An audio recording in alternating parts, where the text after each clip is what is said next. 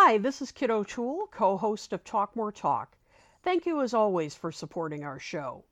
This episode was recorded at the 2022 Chicago Fest for Beatles fans and features an all Beatles author panel playing a lively game of Rack Our Brains in front of a live audience. It was an honor to moderate this special session. We did encounter some recording challenges, however, as our podcasting room was located right next to the Apple Jam stage, and we were provided with only one microphone and a small speaker. We did our best to boost the sound quality, but there may be times during this show when voices may be hard to hear. We apologize for this and thank you for your patience. It was a fun experience to host this panel, and we hope to record another live session, hopefully under better circumstances, at the next Fest for Beatles fans. And now, on with the show.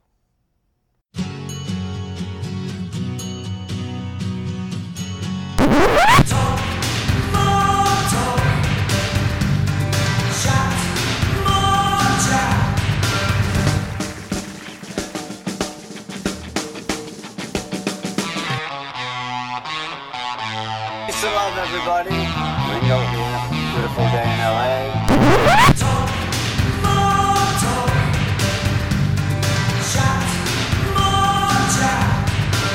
So uh, it was good to be able to kind of get it out in a song. um, the whole, you know, origin of where we're all coming from.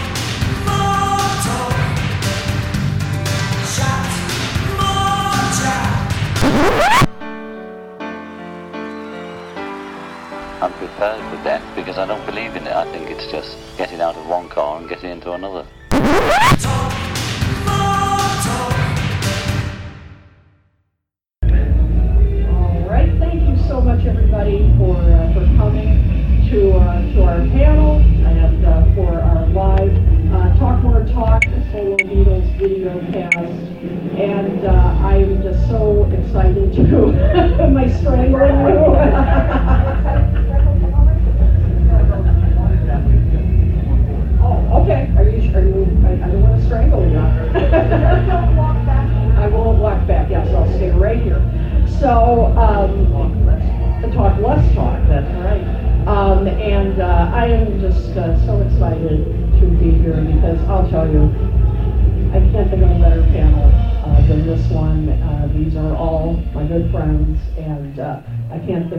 Better people to be, uh, playing this game that uh, we're going to play today, which is uh, one that's very popular with our viewers, which is Rack Our Brains. And uh, this is a game that's not a trivia game, but uh, it's one where, uh, and many of our viewers know the rules, but in case you don't, these are questions that are for discussion. They're not trivia, uh, but uh, instead they're opinion. Opinion. So there are no right or wrong answers here. Um, and uh, so this is the time during the fest for you guys get to just say what you think. So, so just let those opinions fly. Um, and nobody knows what is going to be asked. Um, so uh, before we get started, even though I'm sure you, you all know um, everybody here, let me just uh, quickly say I'm Kit O'Toole. I'm one of the co-hosts of uh, Talk More Talk. I'm the author of Songs We're Singing, Guided Tours of the Beatles' Lesser Known Tracks. Of course, you know this gentleman. He's uh, you authored so many books that uh, I think we will be here all night if I said them all. Uh, but, uh, but among them, two-volume biography of George Martin, and of course, as we all know, the upcoming biography of Mal Evans, Ken Womack. Um, next, he is the authority on the Beatles in Canada and uh, all of their releases, their memorabilia, their history, and of course John, uh, John Lennon's connections with Canada, John Yoko's. He is the man you want to see. He's written two volumes on it, uh, the blue and red uh, books. And the blue book is coming out. Is it the blue or the red? The red, is out and the blue is coming. Excellent. Okay. Ladies and gentlemen, Piers Hemmingsen.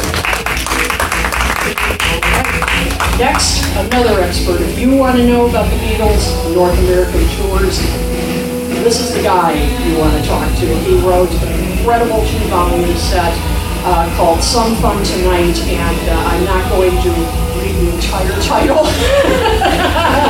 Take the whole podcast. Because it would take the whole podcast. No, but it's it's really it is the authority, and he has a memorabilia collection that he loans out to various museums. And in fact, the uh, collection is right here in Illinois right now at Ravinia uh, Festival. Yeah, so uh, so if you live here and you are going to Ravinia, check it out. So um, just a pleasure to have you here, Chuck Gunderson. And last but definitely not least, um, he is uh, just, I mean, everybody knows him here at the fest. He's been here since the first fest, right? Yeah, he was there when Mark Lapidos even came up with the idea. And uh, he's the executive editor of the Thing magazine and the author of um, Change of Times, 101 Days That Shaped a Generation. And uh, also, again, pleasure to have him here, Al Sussman. All right, so uh, let the games begin. Um, so, and I'll stop strangling Ken now. So let's. Uh, more about the True Crime podcast. that's right. That would be good. exactly. So I have some questions um, that my co-host sent, and also uh, what a couple that viewers sent, um, and I know you guys have some questions that uh, you said you have as well. So, all right, let's start with, and then we'll just pass the mic down here, and uh, we'll start with Ken Michaels. Um, ask some questions. What do you think is the most underrated solo Beatles album?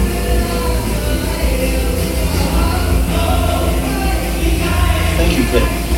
Wow, this is, so I I should rack my brain. Just right now. Right now. All right. The most underrated solo Beatles album.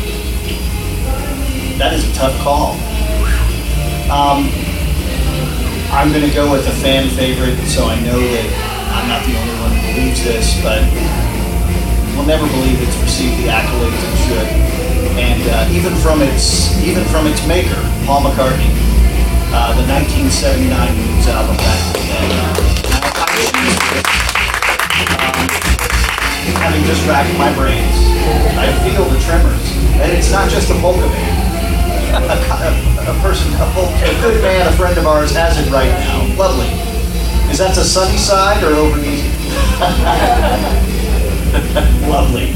Yeah, I, I remember getting that the day it came out uh, and listening to it on KL, KLOL and you, you know that station. They played it at midnight, a day early. They got in trouble. Um, but I, I remember loving it from the word go. Just loved it. And uh, the reason why I selected it is because uh, because I believe we should have reasons, It's not just opinions. Um, the reason why I selected is had such an edgy sound that Paul adopted for it. Um, and I know because we know Chris Thomas uh, and, what Chris Thomas went through producing that album uh, with Paul's ever-changing perspective uh, on that record. Um, he really won out and ensured that it had kind of a nice hard rocking edge to it. I just love that record, and uh, I what what it top out at seven or nine on the United States uh, charts. I've always felt like perhaps that felt like a message to Paul to maybe take a turn, and I guess that turn was McCartney too, uh, perhaps. But uh, I wish he'd stayed in that vein just a little bit longer, so we could have more live work from. Uh, from the great Laurence Juber. So there you go. The key word uh, was underrated. So underrated by me. Yeah, I'll, I'll start with that. Underrated by me. An album I've been listening to the last couple of years. At the time it was the album, Fun album. Uh, I did Blue Underwall by Gordon Harrison. And uh, I, I kind of can listen to it in my day. Uh, right or whatever I do.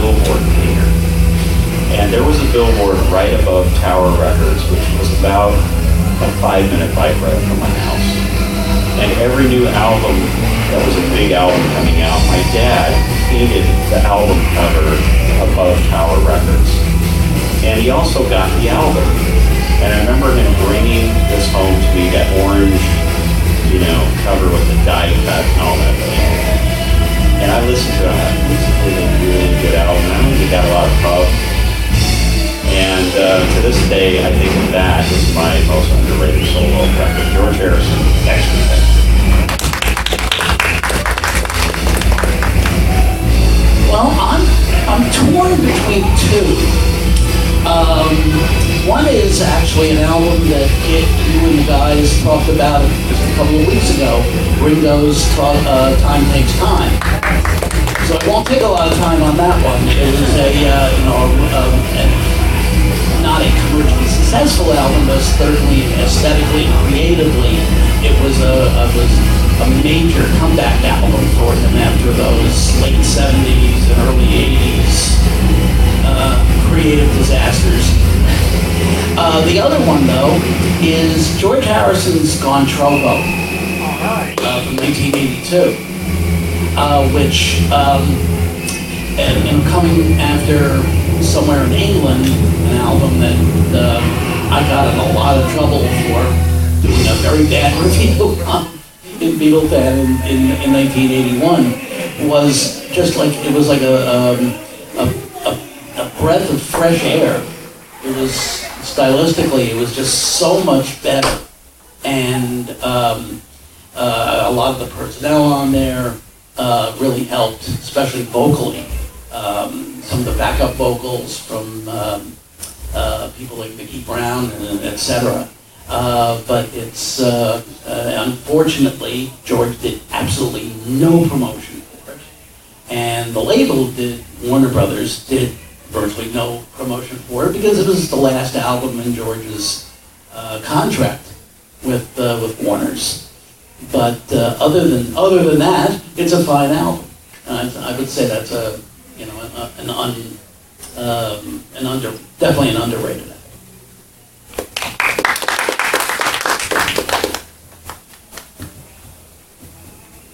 See, I told you this was going to be a great panel. All excellent, uh, excellent answers. Um, we have another question, uh, this time from our buddy Joe Mayo. Um, and uh, I think Chuck is going to particularly like this question. What Beatles song would you have loved to have seen them perform live um, between 1960 and 1966? Um, so, Chuck, I'm going to put you on the spot.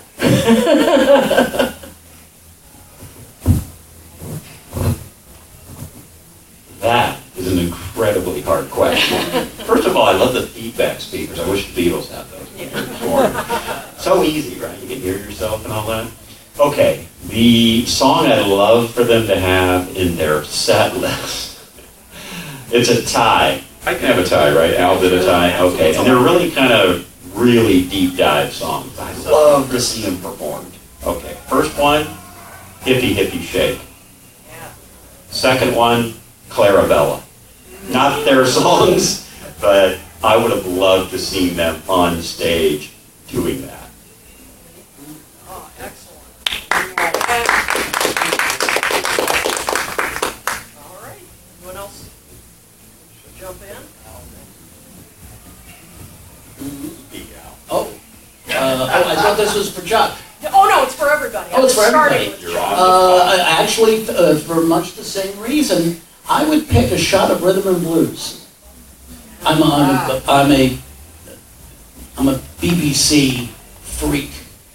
In fact, uh, our, our friend Tom Frangione, the last, I guess, three weeks, has been playing a lot of the BBC material from the, the Pop Go the Beatles uh, summer series that he did for the BBC in the summer of '63, and I just love that stuff. And Shot of Rhythm and Blues, which was which was a really kind of like a, a, a beat group standard in Liverpool in those, in the early 60s. And uh, yeah, I would have loved to have seen them do that in concert. Okay, that- you said 1960 to 60? 60 to 66. Okay, um, well, um, I would probably pick something from Help, um, 1965.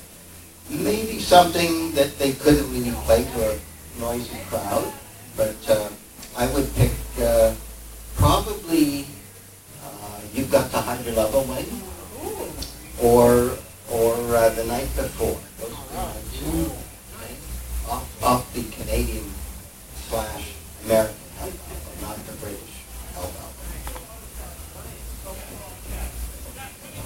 And I'm going to go to an easy one, um, but I, I think it would have a sentimental connection with folks, and that's uh, in my life. I think, you know, it, it's such a staple of weddings and so many other kinds of celebrations now.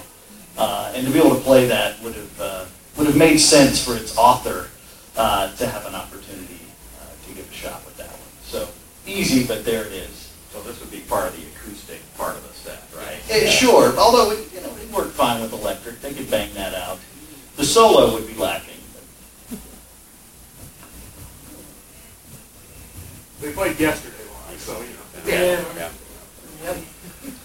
For the record, I guess I'll uh, go with uh, some other guy. Yeah, some other Oh, guy. yeah, Yeah, oh, I would love to hear that, and that just would have brought down the house. I just, uh, you know, whenever I see the footage of them, you know, that put, just that little bit doing, them doing it at the camera, oh my gosh. Uh, okay, let's see. Um, okay, this is from a uh, viewer um, of, uh, of ours and also one of my students in my Monmouth classes. Um, and uh, let's see, he brought, he submitted a bunch of them. I'm picking the one that, uh, that I think would uh, be the best for you guys. Um, okay, how about what is your favorite solo music video for each Beatle? Um, you know, just uh, you know any of them, um, and uh, and he specifically says do not include feature films.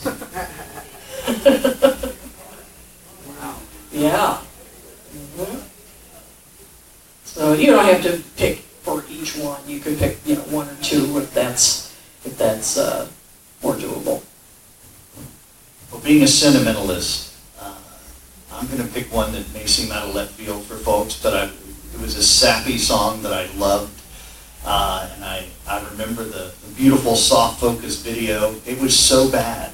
I love that damn song, and I stand by it. Um, that's, that's where I'm going. Cheers. Um, it Was that, did I choose yours? No. No. Just to go back to the question, is it solo or Beatles? Uh, solo. Okay, so what about Three's? Does that count? Yeah, as solo? sure. Okay. I would go with Free as a Bird because I think that is a tremendous, for its time, the stuff they did in that video, just still when I watch it, it's just, how did they do all that? I don't know, but that's my opinion. I'd say for me, it's pretty easy. It'd be Paul McCartney's coming up. And he's doing all the crazy parts. Yeah. Kind of an MTV generation Uh, I thought we were gonna, I thought it was gonna be all four. Yeah, I mean, it's however many you feel comfortable with. Okay. Do all four. You're Okay. Paul Sussman, you get to Go call for this it. This is true. Age over, uh, whatever. Uh, all right, then I'll, I'll go with all four. Um, for John, I would go with, um, with the original video for Whatever Gets You Through the Night. Much of which was, um, was filmed in Central Park. In fact, around the, uh, ironically, the Central Park band shell. Um, uh, and uh, unfortunately, it was, uh, I guess, redone, right, for, by, by Yoko for um, uh, I think the Lennon Legend Yeah, Mind games. um, archive. Um, okay, for George, um, easy. Uh, Cracker Box Palace. Absolutely. Um, for Paul, I would, you know, I'll actually go with uh, uh, with Chuck's uh, pick coming up. And for Ringo, here's another wild card. Uh, in from 1976, a lot of people probably haven't even, probably never seen this, and it's the video for "You Don't Know Me at All." I've seen that. Oh, yeah. Okay. Yeah, from the uh, from the Rotogravure album, uh, which was during that period after Ringo had shaved his head. And I can remember um, when John got his green card, and he kept saying to you know the media, saying, "Why did Ringo shave his head?" but it was but it was a really a really nice video, and it's just too bad that uh, it never really saw much in the way of circulation. So that's, those are my things. Okay, we're running short on time. I'll add one other, but I have to echo Al's um, Cracker Box Palace. You know, the ending scene in the bed. For a teenager. Really? Anyways, um, that's mine.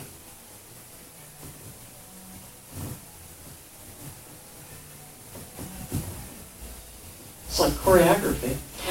Um, I'll, I'll add one in there. Um, I've always liked the uh, video for, um, uh, for Paul for press. I always thought that was fun. Yeah, um, with him on the, on the tube and interacting with people, and it was just, you know, kind of a side of Paul. He, up until then, you didn't see much with him interacting with fans. I, I always like that, and uh, and also George's four-way video because it's just so silly. you know, it was just fun seeing him. I mean, the the bad, you know, bad effects that I mean, for now particularly, but that kind of made it, you know, that was half the fun. Um, so I, I enjoyed those as well. Uh, here's another question from Ken Michaels. I think uh, uh, all of you will definitely have opinions on this. Which of the archival box sets of the Beatles has impressed you the most and why? Uh, uh, just Beatles. Just Beatles. So the archival box sets for me, hands down, is uh, the White Album. Um, it has, uh, I learned more from the nooks and crannies of that one than any of the others.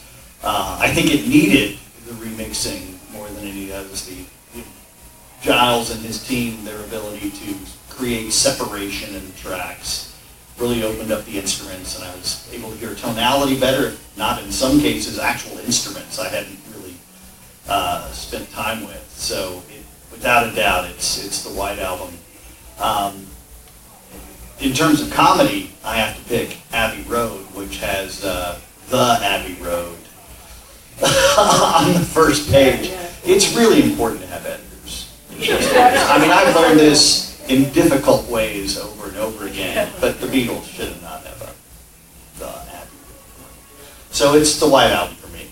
Here's Well, I won't pick the White Album, but I'll go with Sergeant Pepper box set. And uh, I think what what blew me away was was when they did the release and, and we were allowed to listen to it on uh, Dolby Atmos in the theater, and they blackened, turned off all the lights, and it was I'd never heard anything like that before. So, and I, I could not possibly afford uh, Dolby Atmos system for my house, so yeah, it was a one-off.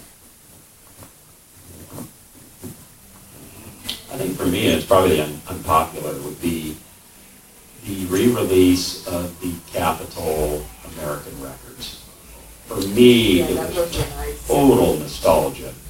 Um, when I got those again, it just reminded me of being a kid and riding my bike down to the record store and getting the early Beatles or Beatles Six, and um, that that was it for me. The Blue Box or Volume One and Volume Two? Both. For me, I, I think I'll go with uh, with Ken's choice of um, of the White Album box. Uh, for me, for one thing, just to get a really professional recording of the Esher demos is was almost worth the price of admission. But also, it's like certain tracks on the remix, like for instance, "Dear Prudence." which is a song I've always liked, but the, the remix just made it, uh, you know, a, a new listening experience. It was, it's just wonderful, and so many of the other tracks on there are, are, are definitely worth it. So I'll go with the White Album.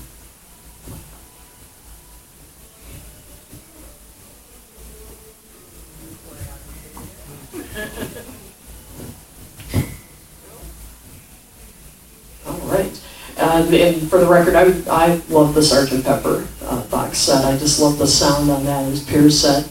Um, just brought the album to life for me. Um, all right, now I know that uh, uh, you guys brought some questions of your own, so I'm going to um, t- turn it to you guys, and I'm dying to hear uh, what uh, what questions you brought. So. Um, uh, Piers, I know you uh, you had some uh, questions prepared, so uh, so why don't you start uh, with one of yours? Have two, and I'm trying to think which would be the better one. I would say that uh, my question would be, um, when the Beatles stopped touring in, in uh, 1966, there was this sort of window of three, four, five months where, uh, you know, their manager, uh, Brian Epstein, was was saying, you know, they haven't broken up, they're doing other things, but the press thought otherwise. And uh, there was always something to say that the Beatles had broken up, they wouldn't be getting back together. And, and really my question is, uh, you know, what if, you know, that was true? And, and you know, they hadn't, you know, John hadn't come up with Strawberry Fields or Paul hadn't done Penny Lane.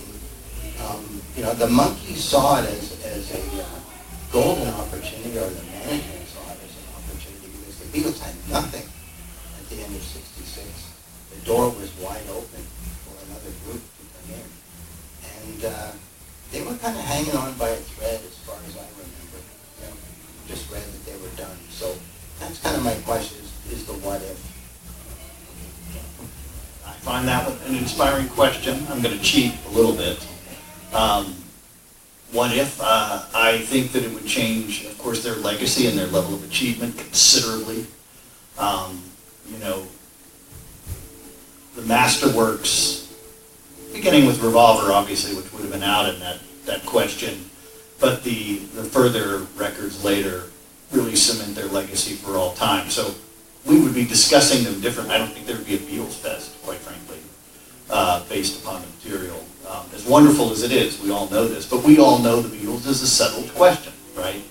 Um, so uh, that, that's my, my thinking on that. But uh, just as interesting, I love that moment because that interregnum is what creates a kind of mystique, right? And when they finally show up again in en masse in the press, say around Brian's launch party in May 1967, they don't even look the same, right? And so it's as though they disappeared in the chocolate into the chocolate factory, right? And my students love this metaphor, by the way. And they've emerged, and now you have the everlasting gobstopper. Damn it, where was this? It's wonderful, right? So that it, it was the beginning of a creation of a kind of mystique that they alone have enjoyed among rock's heavyweights, and then, of course, to walk off the stage forever in August 1969. It, uh, also helps to sustain that mystique. I think that's such an important part of who they become, and they're starting to do it right there during that period you identified.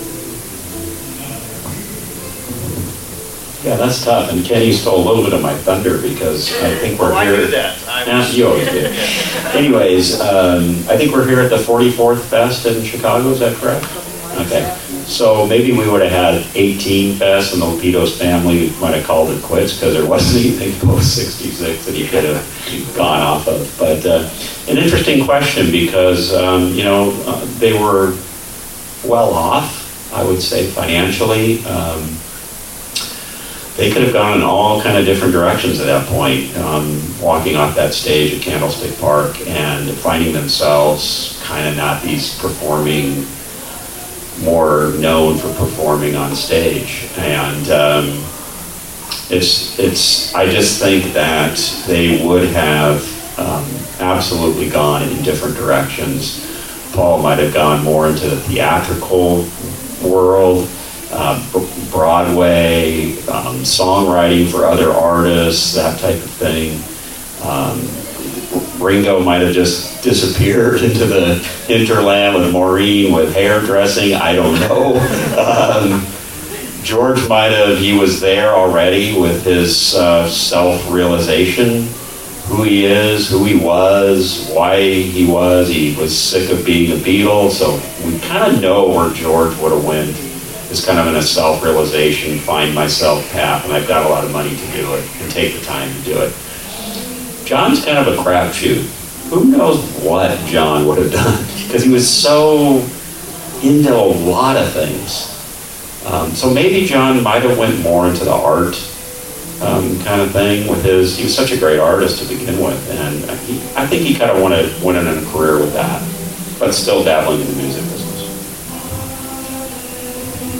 Yeah, that's that's really interesting uh, because Yoko was not in the um, in the in the, the in, in involved yet. Um, yeah, and also, frankly, at that point in his uh, in you know in his development, he was definitely in uh, in his in his drug period.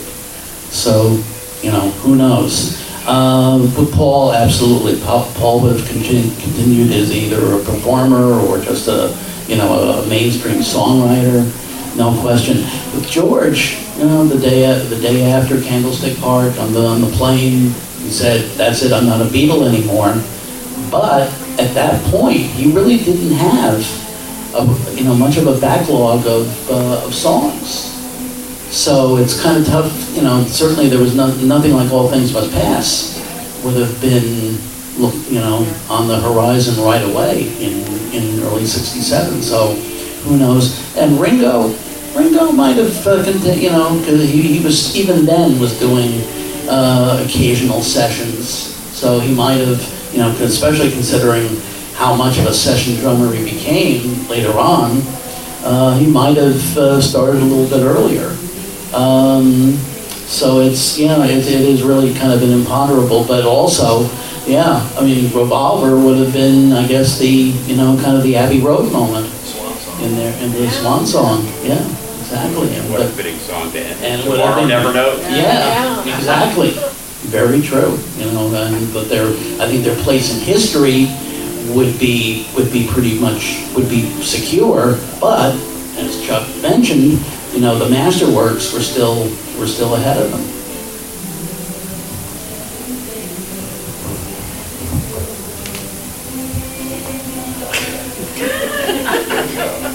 Nobody ties Chuck up.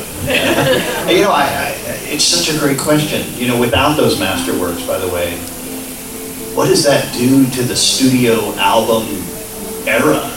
Right, the era of the great recording artists, Pink Floyd. You know, you can just go on and on. Suddenly, uh, suddenly we don't have that that moment created, which is so very important to rock becoming a studio art and not dependent upon uh, upon live performance. Uh, and I think our lives certainly wouldn't have been obviously as good because we'd be missing a very significant chunk of mu- music. But having said that, there is an argument that their lives would have been better. Uh, maybe in almost every case.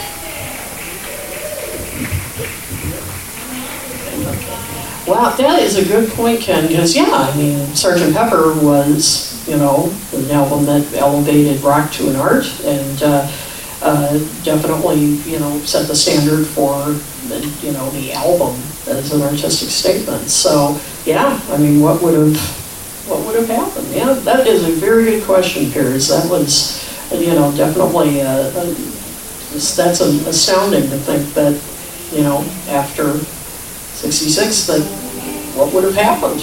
I mean, that uh, the Beatles could have just ended. So, uh, as you said, we might not be here over 40 years later. I mean, that's that is really thought-provoking question. Um, how about uh, anyone else have any questions they want to uh, want to share? Uh, Chuck, do you have any? I'll go. Great. Okay, here we go again.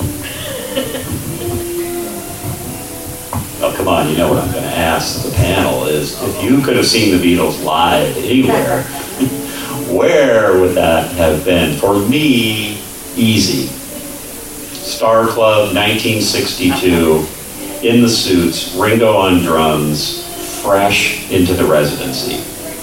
Not at the end, fresh, when they're kind of, hey, this is it. I mean, I kind of retired and hampered by that time, but still, I think it would have been great. Al? Um, matter of fact, we talked about this last night at the, uh, um, uh, the panel.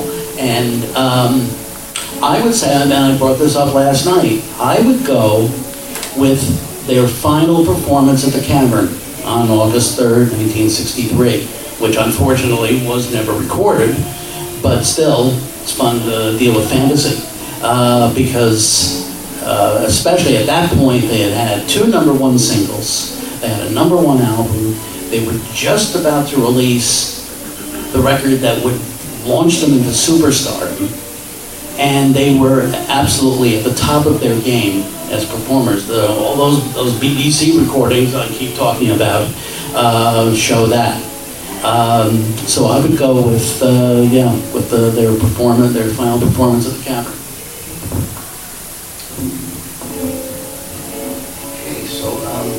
Tough question, but I would go with uh, June of 1963, uh, a place called the City Center in Salisbury.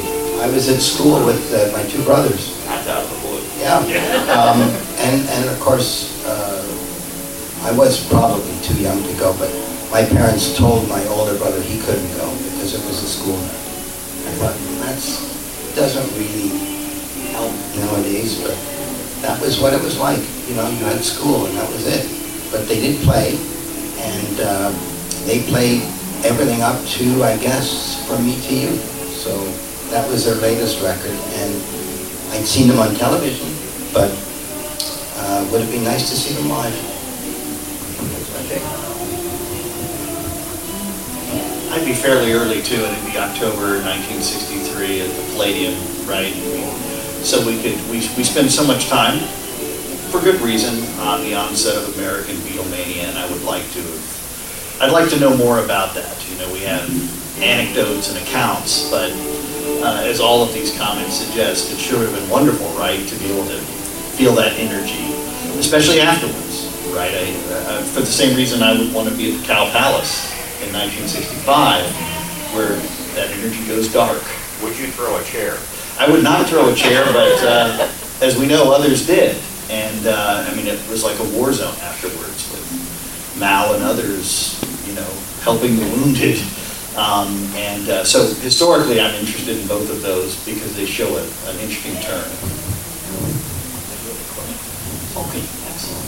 Um, yeah, I, I would uh, have to go, you know, probably go with Al, because I've always wanted to see a cavern show.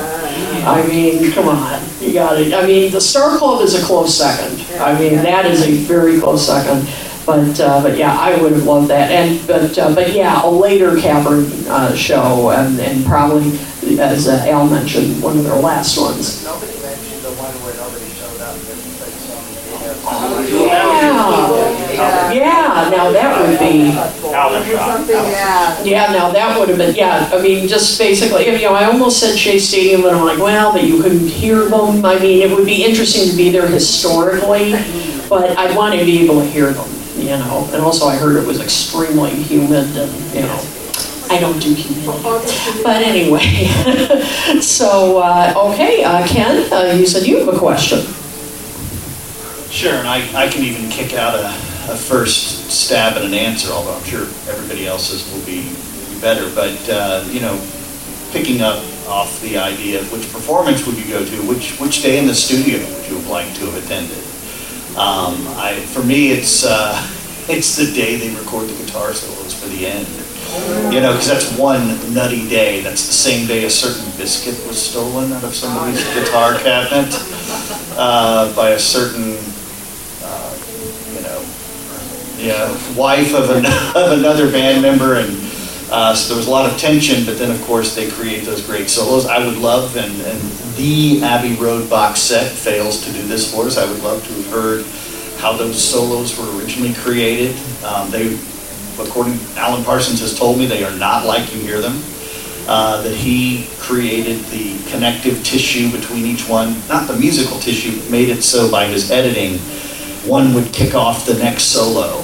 Um, and uh, he wasn't even sure what order they were in, but he found he liked that one. So I would love to have uh, been at that studio so we could write some of that down uh, and get that down correctly. But I, I pass it on to you for your ideas about studio sessions you would attend as a fly on the wall. There's a lot to think from. More than the concerts. Recording this song. Four songs? Um, I'm just gonna cheat and take the easy way out of it. You know my name, look up the number. I, I got a tie, and they're total opposites. The first one is where they go in and do the whole album in one day. Okay, so you see it all. The second one would have been so funny to be there is Tomorrow Never Knows, because George Martin and Brian Epstein just looked at each other and go, what? What is this? It's like one chord, ah, you know? And they're just thinking, okay, I guess the Beatles, they can do anything they want. So, and obviously it was a great song. I would go with uh, a session, unfortunately, I'm forgetting the date and one of the songs. Uh, This is what happens when you get to my age. Um, And this is in March of of 65 during the Sessions for Help. But it was the day that uh, that Paul recorded in the same session, I'm Down, I'm down Yesterday, and what was the third I've one? seen a face. Yes. Yeah, which stylistically are, you know, all over the place, but it would be fascinating. It would be fascinating to see the session for that, for those three songs. Surely you have one. Yes, I do. Um, I would love to have been there for uh, Day in the Life when they uh, first were recording the orchestra and, and just being there for the, you know, the crazy atmosphere, the, the people who were there, the guests. And uh, would have been interesting even uh, to see them trying to figure out what to do at the end when they eventually, of course, decided on the ever long piano chord. But to be there, to see them doing that, mm, yeah. and uh, so you know this is really stupid. Um, but uh, but you know just to be there for such a historic moment, I, I mean that that would be uh, that would be pretty interesting. But I mean there's so many. But yeah, the end guitar you know trio would be pretty uh, pretty cool to see too. That's a close second. Um, Can I say one more? oh sure. How many of you would like to be at the Decca audition? Okay, walking with the nerves, the, you know, banter, the, them looking at them. Okay, yeah, all right. Um, that would have been a fly on the wall at the Decca auditions. What, what's the three words? Sugar Plum Fairy. Yeah. Uh, Decca's such a great choice because um, they're never going to get that deal. It was never going to happen. Regional prejudice was never going to let that happen. Mike Smith was a gigantic liar saying, "Oh, you guys should record." That's not a com- that's not commitment. That's just like you guys should continue breathing oxygen. you know, um, what if that? Because of course they must have had exuberance uh, in, in so many ways. You know, Paul would later, I'm sorry, John would later downplay their performance. It didn't matter what they did. That's great. All right. Uh, Al, do you have, uh, have a question? Yeah, I do. Okay, here we go.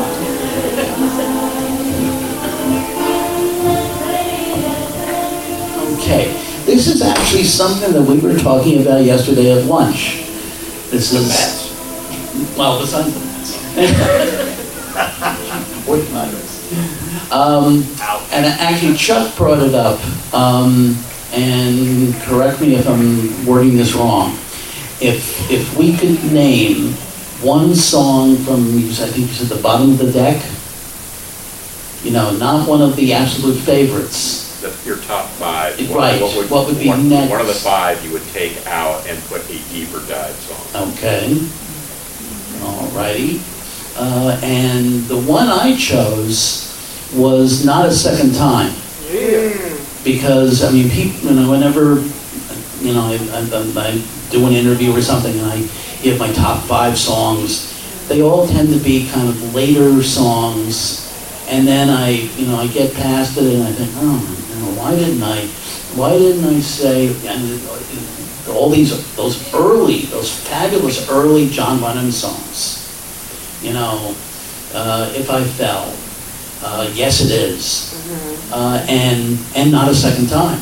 You know, the, the, the song that uh, uh, William Mann, right, the, um, uh, the Sunday Times uh, critic, uh, raved about the Aeolian cadences, even though John was trying to write a song that sounded like Smokey Robinson.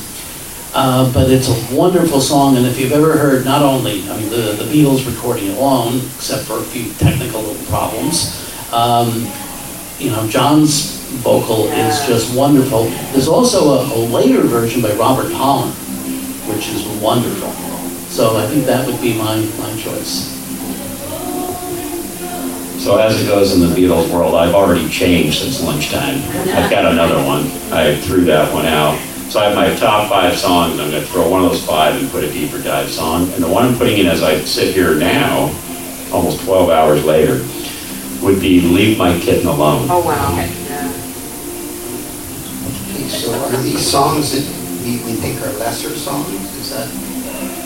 Well, I, I picked a couple of songs off the album Something New. I think Something New has some substandard Beatles stuff on it. Um, Tell Me Why. I don't know. I don't, never thought that was such a great song. Maybe somebody would disagree with me, but it seems like it was written pretty quickly. Um, what are some of the other songs on Something New? I'm not Yeah, okay. I'm not getting help from Ken. When I get home, there's another example. These are just, I mean, I remember having that album thinking, well, there's a couple of good songs. There's a German version of I Want to Hold Your Hand. Anytime at all was fun. I know, Anytime at all is great. But it's not a record I go back to. Anyway, that's my.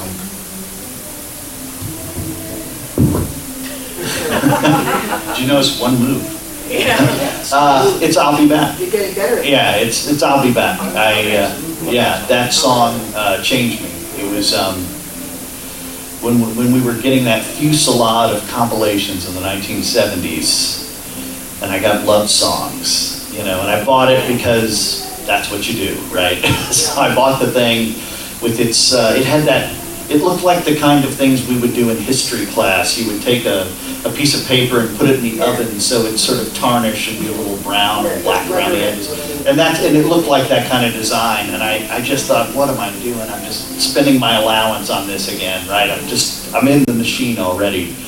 But that came on, and I thought, you know, I can hear, I can still hear that moment when the, the ringing guitar kicks in, and it's such a big moment for them, right? First of all, it ends the album not with a pot bowl boiler like George Martin believed they should, but almost with, with a kind of downbeat nostalgia. Um, just beautiful stuff. I remember that vividly. I think it's a perfect ending to the album. Oh, me too. But it just, uh, It's, it's it's also a, such a beautiful song. It is a beautiful song. And for me, it's a, sort of leap in songwriting maturity. The rest of the album doesn't sound like that. And, and by the way, Leaps and bounds. an album all that's a, such a good point, SRR, because it's an album of a lot of great new original material, and then. Yeah. yeah, It's very like It nice. was the giant step. Yeah.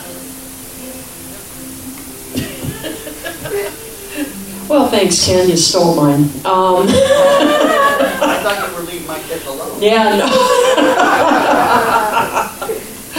But, uh, yeah, I'll be back is, is one of my, uh, my favorite deep cuts too. I just think it's a beautiful song and, and, uh, absolutely. Um, Yours is Mr. Moonlight. But, well, yeah, okay. See, Ken, Ken kids me about this. I will defend Mr. Moonlight in some ways, because I think that opening, you know, you know, that, you know, I would delete it. yeah, you know, the organ, the organ was a big mistake. That, that really, if they hadn't added that organ, that, you know, I don't know what they were thinking, that was really cheesy. I mean, I don't know. Vocal.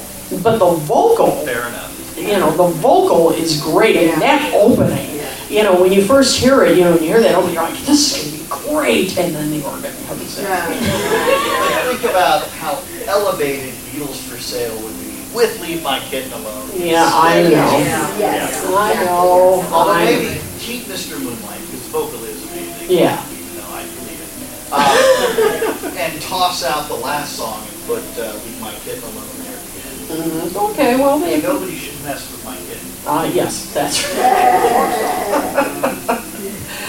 Oh, man, all right, I've got one question of my own, and then we'll uh, throw it out to, um, yeah, throw it out to uh, the audience. Um, So, uh, this was asked the last time uh, we did Rack Our Brains, and uh, thought I'd borrow this and, and because I you guys. What do you think is the biggest mistake that the Beatles made in in their careers? Uh, I I mean, as a, as a group, what do you think in their story was the biggest mistake um, that they made? I need a minute. Wow. Not getting the right songs on something new. That's a big one. Um, My, my take on it is that uh, they, they, uh, they did tour, you know, they chunks, you know, 64, 65, 66. But their biggest mistake was that they didn't really refresh their set list. You know, They kept doing, up and until 66 Twist and Shout, and, uh, you know, I didn't get to go to any of those shows, It probably didn't matter. But, you know, when they try and do paperback writer, if I needed someone, uh, they mix it up with, with stuff that's kind of old. And I just felt that their biggest mistake was that they, they, it just seemed dated or tired or what, but, uh, fans who'd seen them in '64, '65, by sixty-six, it's like, well, we saw this last year. So it was, you know, maybe it just didn't seem fresh. That's my, uh, I don't think they made really any mistakes. It's one of those things that just did really well. But if I had to say one mistake, they quit touring a couple years. Then they follow Elvis's lead and they do a comeback special in the black leathers.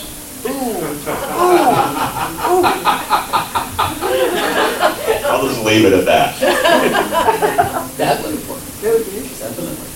Um, gonna cheat a little bit because actually, um, we had a discussion, the same discussion on things we said today back when I was, uh, when I was involved there.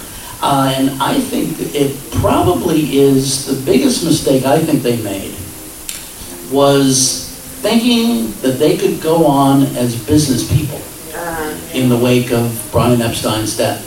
If they had brought somebody in, not Allen Klein, but there were other people who probably could have done a, you know, a better job, a more, certainly a more honest job of guiding them business-wise than, um, than, than Klein. But even, you know, for the, the couple of years between Brian's death and when Klein came in, they were, you know, they were trying to basically lead themselves and with the formation of Apple and everything, and it just, um, it just didn't work. So I think that's probably their biggest mistake.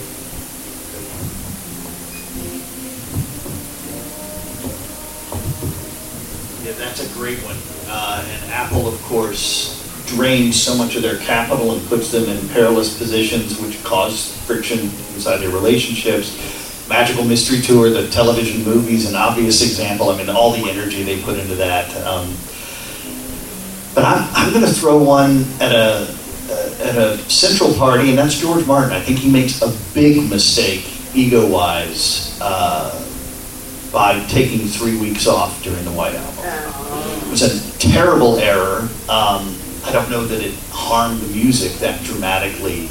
Chris Thomas was doing his bidding anyway, but the fact that he had this ego moment, misses the David Frost uh, shoot, um, where the ideation occurs for the Get Back project afterwards. And these are terrible miscalculations by George. And in the words of our friend Mark Lewisohn, They froze him out for a while. He shows up uh, at Get Back. We can see him all over the film because he's invoicing them. And he's got to get paid. He's out on his own now. But uh, they're not calling him up and saying, George, get out here to the studio. You know, we, we need you at Twickenham. Now he rises to the occasion, obviously, uh, when they get to Apple Studio at various Devicles, Magic Alex, etc. But uh, I think that was a really crucial error that caused them to make few mistakes in their story and uh, kind of derails them a little bit. Um, I'm not sure about all the implications, but I, I, I feel strongly about that. Kitten, what's yours? Well, my, my first one would be exactly what Al said about, you know, there's a difference between being, you know, creative person and a business person, and you can't really do both. Um, the second one I'd say is Magical Mystery Tour. Um, I mean, the soundtrack album was wonderful, but uh, you know the film. um, you know, I think uh, Paul maybe learned. I hope. Well, maybe he didn't with uh, with uh, Broad Street. You don't uh, write a script with by uh, doing a pie chart. You know, uh, you, you've got to actually have a script. Kit, did, did he even use the pie chart for Broad Street? What Yeah. He had an idea. Yeah. Yeah. The. Yeah, because that was that was ill conceived, and you know now if they had done maybe one with just the vi- music videos, I mean the music videos were okay, trying to tell the story. but wow, the rest of it not so good. So um, we have time for like maybe like one one or two questions. So uh, yeah, If you could see the Beatles at a venue they never played or wasn't around then, where would it be? I was just thinking, the Field of Dreams in Iowa. Oh wow, that'd be interesting. Wow. Okay. Yeah, that's a that's a great uh, yeah that's a great venue. I, I would have liked to have seen them. I guess picking up on what Chuck was saying, you know, at Madison Square Garden when it Yeah, opened. yeah, You know, yeah. all the soot and grotesquerie aside, you know, to have big time, uh, state of the art sound opportunities and to be able to perform their songs, all of their songs with with some kind of aplomb would have been would have been interesting. Okay, I'm from Canada, so I'm going to go with Montreal, uh, Expo 67. And they, they were, the Beatles were asked to, to play at Expo 67. Of course, they didn't. But other groups did. So the Grateful Dead, uh, Jefferson Airplane, Supremes, all the big names, but the Beatles Jarry Park. Yeah. So I would, I would pick Expo 67 and uh, The Summer of Love. I guess we heard a little bit about it in the Get Back film, but uh, something about the QE2. Uh, how about them being the house band on the QE2 for a week and you're sailing across the Atlantic? Dance hall songs. Yes. They got to play it all though. Yeah, dance offs at night, you know, going back to cavern sets. Yes. The Apple Jacks place. Stonehenge. Stonehenge would be built, pyramids of Giza. Yeah. How about this? The Stones played Madison Square Garden in late November, around Thanksgiving of 1969, on their, their first tour uh, in America since early 67. How about if the Beatles had said, you know what, we can top that? I mean, they've been following us for five years. We can top that and say, on New Year's Eve, 1969, the Beatles had appeared at Madison Square Garden maybe taking Chuck's cue in, in black leather.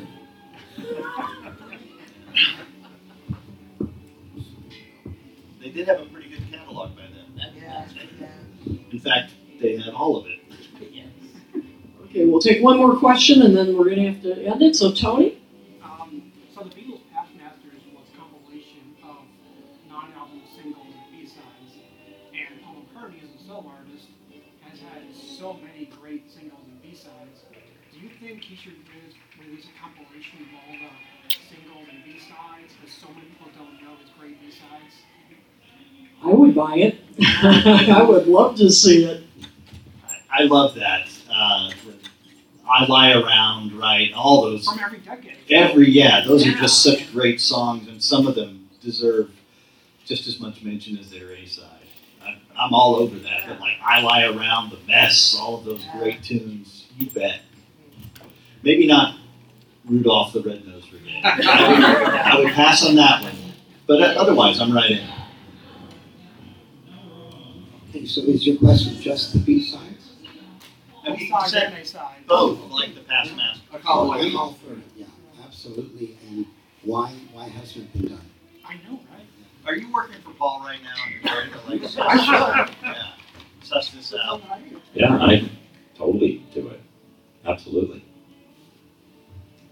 Yeah, I, I believe he owns uh, all of his own masters. And uh, if you remember, getting back to Allen Klein and the Stones, um, I guess it was in the early 90s, uh, ABKCO released a complete Rolling Stones singles collection um, of all of their A sides and B sides from the years for, for which Klein controlled the masters, so all the 60s and, and very early 70s. So basically now, unfortunately, since it's, you know, we're dealing with 52 years worth of material, it would be a pretty large set.